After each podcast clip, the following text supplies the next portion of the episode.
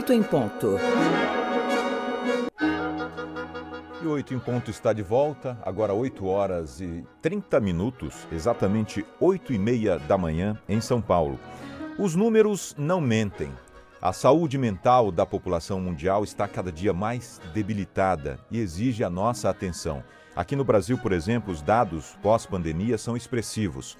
Um levantamento do Ipsos mostra que os brasileiros estão 63% mais ansiosos e 59% mais depressivos. Cerca de 68% da população tem dificuldade para dormir e outros 30% das pessoas foram atingidas pela síndrome de burnout. Na contramão dessa crescente, surge um movimento chamado mindfulness ou atenção plena. Surge como uma técnica, na verdade, uma técnica centrada em viver o momento presente, a tudo que surgir internamente ou externamente sem se deixar emaranhar em julgamentos ou no desejo de que as coisas sejam diferentes. Sobre tudo isso, eu converso a partir de agora com o psicólogo e psicanalista Ronaldo Coelho. Bom dia, doutor Ronaldo. Seja muito bem-vindo ao Oito em Ponto. Bom dia, Maria Augusto. É um prazer estar aqui com vocês. Muito obrigado pelo convite. Bom, doutor Ronaldo Coelho, vivemos tempos bastante difíceis e é importante, neste momento, cuidar da nossa saúde mental. Em pleno século XXI, esse tema da saúde mental ainda é considerado um tabu para a sociedade brasileira? Eu acredito que sim, ele está sendo cada vez menos, cada vez uh, mais as pessoas estão se aproximando e compreendendo uh, que cuidar da saúde mental não significa é, estar louco, né, de uma forma assim bem estereotipada, mente falando, né, não significa isso, mas significa cuidar para que se esteja bem.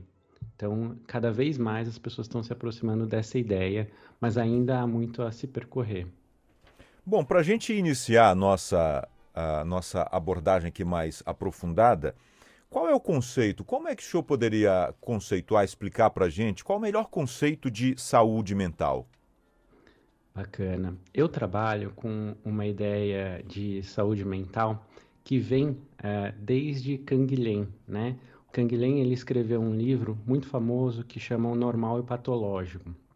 E nesse livro, que está dentro de uma proposta da filosofia da medicina, né? O Canguilhem vai dizer que uh, não dá para a gente ter uma régua uh, que vai para todas as pessoas, mas todo mundo sabe qual é a sua régua.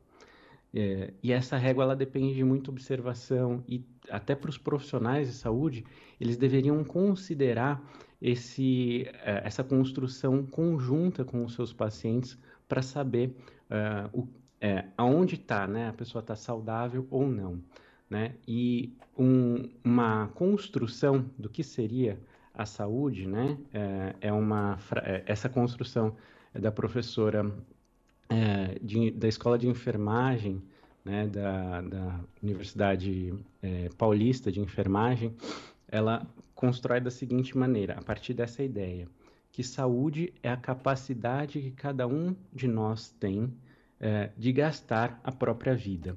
E olha que interessante, né? Quando ela coloca desta forma, ela prevê a irreversibilidade da vida, ou seja, a vida só pode ser gasta, né?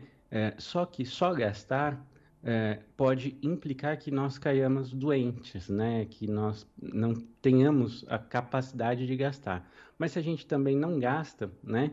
É, se a gente só economiza vida, né? nós também não estamos saudáveis, né? Então a capacidade de gastar a vida é que vai dizer o quanto que nós estamos saudáveis. E eu uh, parto dessa ideia quando a gente pensa também uh, em saúde mental, né? Então uma pessoa que tem plenas capacidades de viver, ou ela está com a capacidade alta de viver e de gastar a sua vida, ela está saudável. Quando essas capacidades estão reduzidas, é, ela pode cair adoecida, né? Então ela está menos saudável. E é assim que eu penso a saúde mental também. Doutor Ronaldo Coelho, de que forma essa polarização política afetou a saúde mental das pessoas aqui no Brasil? As pessoas que perdem o equilíbrio, que perdem o controle na hora de defender o seu candidato, por exemplo, essa é uma demonstração de, de problema eh, de saúde mental? Eu acredito que é, há um, uma. Acredito não, né? Nós estamos vivendo um, uma forma de se fazer política é, muito nova, né? Que é a de construir uma realidade paralela. E algumas pessoas elas embarcam nessa realidade paralela, né? É, cada vez tem ficado mais é, evidente que é, um, um, um, processo de, de, uma construção de mentiras faz com que as distorções da realidade, quando as pessoas embarcam nessa distorção da realidade, ela entra num, numa espécie de uma paranoia, né? Onde tudo do outro está é, é, tá contra ela, né? É, é, o STF que está contra, é todo mundo que está contra, e de uma forma que é descolada da, até de um pensamento lógico. Né? Isso faz com que as pessoas fiquem, né, algumas pessoas em especial, fiquem mais paranoicas, fiquem mais descoladas da realidade e ajam é, num sentido de produzir mesmo uma ruptura com o que seria o sensato, né? É, então a pessoa atira na polícia, joga granada na polícia, como uma forma de incitação de que o mundo inteiro está contra ela. E muitas pessoas vão acreditando que é isso que está acontecendo, né? Então, por um lado, eu acho que tem essa dimensão, e por um outro, tem uma angústia muito grande né, da população em ver uh, esse movimento acontecendo e muitas vezes se vê uh, com pouca potência para mudar, né, para reverter essa situação por conta da força que ela acaba ganhando. Né? Quer dizer, só para a gente finalizar essa questão de saúde mental a, atrelada à política, manifestações políticas, o que se espera de um cidadão médio é que ele expresse as suas preferências políticas com equilíbrio, com discernimento, sem a, agredir o interesse. Com formas é, é, que sejam violentas, com formas que pro, produzam e promovam o sofrimento. Né? É, é, impossível a gente pensar que a gente está falando de saúde mental enquanto é, tem pessoas agindo contra, é, propositalmente, é, justamente para é, ganhar votos, né? É, agindo contra a fé das pessoas, inclusive, né? Fazendo de é, ambientes de religiosos, né? De, das igrejas, um espaço para aproveitar é, que essas pessoas estão fragilizadas é, e fazer desse espaço um palanque. Né? Então, uh, é mais do que isso, né? é mais só do que esperar que as pessoas sejam sensatas é a gente conseguir pautar que esse tipo de prática não coaduna com uma ideia de sociedade onde a gente pense que ela seja menos injusta, menos desigual, menos sofrida para as pessoas. Perfeito, doutor Ronaldo. Agora vamos falar sobre o mindfulness. O que, que é o mindfulness e como ele ajuda em momentos de ansiedade estresse como pode ser importante para manter esta saúde mental? Legal. O mindfulness, ele, eu entendo ele como um, uma espécie de um exercício, assim como a gente faz exercício para os nossos músculos. Eu acho que essa ideia, é, é, essa analogia, né, onde a gente consegue pensar de uma forma metafórica, ajuda a entender. Quando a gente está é, enfraquecido, com os nossos músculos enfraquecidos, a gente não consegue carregar um peso muito grande, correto? Então, quando a gente vai, por exemplo, para uma academia e começa a fortalecer esses músculos, a gente consegue aguentar cargas maiores. O mindfulness, ele faz mais ou menos esse movimento. Então, muitas pessoas falam: "Ah, mas eu não consigo", mesmo quando é uma meditação guiada, fala: "Eu não consigo fazer o exercício". E o que eu digo para essa pessoa é: enquanto você está fa tentando fazer o exercício, ou seja, você é, não desiste de fazer, esse já é o exercício. Porque a diferença, né, aqui na, na nossa analogia, é, na academia você começa com pesos pequenos e você vai aumentando esse peso. No caso do mindfulness, o exercício ele vai ser igual para todos os níveis, quando você está muito avançado ou quando você não está. A diferença é que essa sensação de não conseguir é porque você ainda não aguenta a carga total dele, né? Então, só o fato de tentar já é o exercício. E qual é esse exercício? É um exercício de mudar o estado mental, é de uh, reverter, por exemplo, um fluxo de pensamentos. E ao reverter esse fluxo de pensamentos, você produz uma série, um, uma cadeia, né? Um, uma sequência né?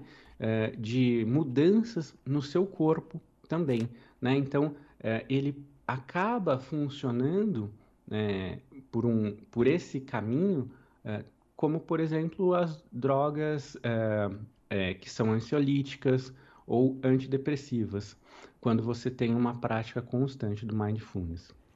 Bom, é muito importante é, essa informação que você está trazendo, doutor Ronaldo, e eu acho que mais importante também é perceber: é, existe um gatilho para que a pessoa perceba quando ela não está focada na realidade, quando ela não está focada nesse no momento atual, no, no momento presente, no estado de atenção não está focado no momento presente, como é que é possível reverter esse fluxo de pensamento que você se referiu? Então, a ansiedade ela é uma coisa importante para a nossa vida, né? É, e eu acho importante também a gente separar a ansiedade e de angústia, né? E de outros processos. A ansiedade, ela tem a ver com essa preparação que a gente faz para o momento que ainda não chegou, né, para o futuro. Então é uma preparação, a gente se pré-ocupa, né? Então a gente se ocupa de algo que ainda não existe, mas que a gente se prepara eh, para não ser pego de surpresa. Então o que é essa preparação? Todo o corpo entra numa uh, numa espécie de uh, se deixar pronto para fuga e ataque. Isso inclui, por exemplo, tensão muscular uh, pensamento acelerado, né, aumento da pressão arterial. Todas essas coisas, se, se ela se mantém por muito tempo, ela começa a causar problemas à saúde, né? E nosso corpo é assim porque todas as nossas preparações, o que garantiu que a nossa espécie fosse se sobrevivesse, quando a gente pensa lá atrás, é justamente essa preparação, né? A gente entender que tem um perigo ali e a gente tem que estar preparado para isso. E esse foi o jeito que o nosso corpo foi selecionado. Então, de algum modo, ele foi selecionado desse modo para que, quando tivesse um, uma situação de fuga-ataque, ele agisse e caísse depois essa preocupação, essa atenção, todas essas coisas, ela caísse ou seja, ligasse ali o sistema que a gente chama de parasimpático, né? E a gente tivesse um momento de relaxamento. A ansiedade ela começa a ser um problema quando ela começa a ser generalizada, ou seja, quando não tem esse momento de relaxamento. Ou seja, a gente vive hoje em uma situação onde o perigo, ele muitas vezes, ou a ideia do perigo, ele não vai embora. Né? Ele está lá o tempo todo. E a gente acaba estando ansioso e preocupado e às vezes levando a níveis de angústia tão grande que é, esse sistema ele acaba sucumbindo, ele acaba tendo o que a gente vai chamar de crise de ansiedade, crise de pânico, né?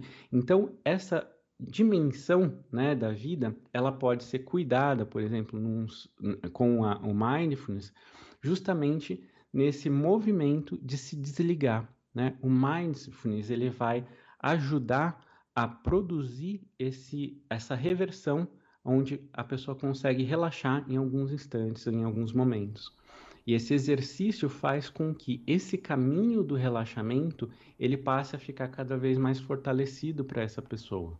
Né? Então, é, é, como se fosse um caminho neural que ele começa a se engrossar, né? vamos colocar assim de uma forma também metafórica.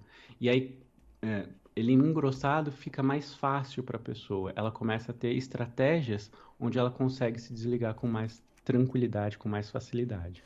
Doutor Ronaldo Coelho, agradeço enormemente a gentileza desta entrevista, muitas informações importantes para o ouvinte aqui do Oito em Ponto que você trouxe e eu espero que você volte aqui numa próxima, numa outra oportunidade. Muito obrigado, viu? Muito obrigado, Mário Augusto. Também espero voltar. Um bom dia e bom final de semana para todos. Falamos com o psicanalista Ronaldo Coelho, que falou aqui sobre saúde mental e mindfulness. O estado de atenção plena, focada no presente, é uma forma de combater ansiedade, depressão e outros estados mentais que prejudicam a saúde mental.